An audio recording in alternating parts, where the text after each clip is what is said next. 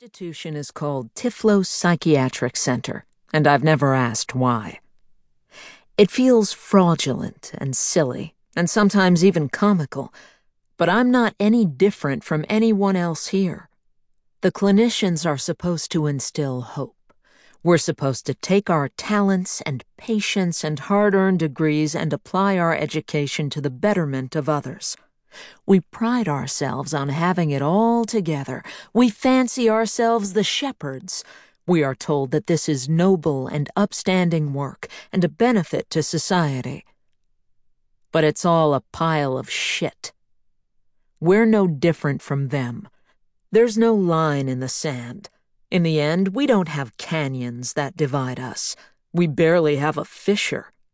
I have a key and an office, and they don't. I came here to save them. They can't save me. But sometimes the lines get blurred. People say if you can't do, teach. Well, if you can't save yourself, save someone else. October 19th, 11:12 a.m. There is a new patient starting this week. No one wants to work with him. His file is nearly empty, and the rumors churning among the staff have been filling in the blanks with horror stories and nonsense. He murdered his last counselor. He refuses to do paperwork. He'll be a nightmare patient. Even I don't want to work with him, and I'm the one who takes all the patients no one wants.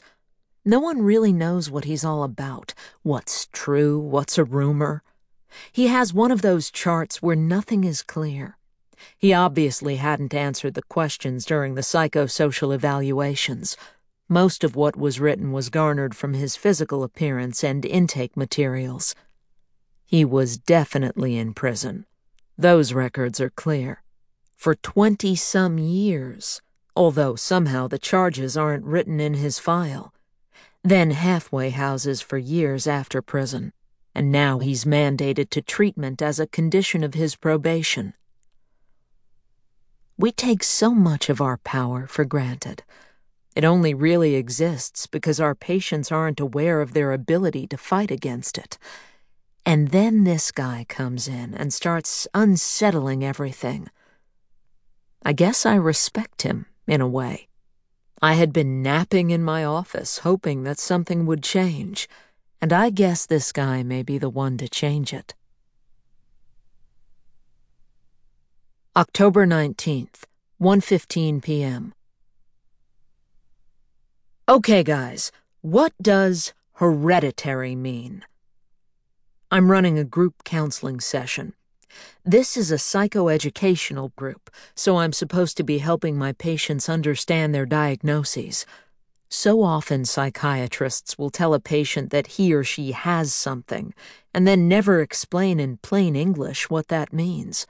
It means it runs in your family, right? This is Tashandra. She had 11 children. Every single one of them has been removed from her custody by social services. She isn't sure of the whereabouts of most of them, and she believes that two of them are dead but isn't positive. This is her reality. That's exactly right. It means there is a genetic component. So, which mental illnesses have a genetic component? I'm up on top of the desk where I usually sit. Cancer. My mom had breast cancer and I had to go get checked for it because she had it, but I didn't have it. Lucy. That's right.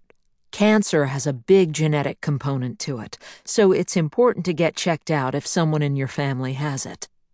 But what about mental illnesses? What about the kinds of things we treat here?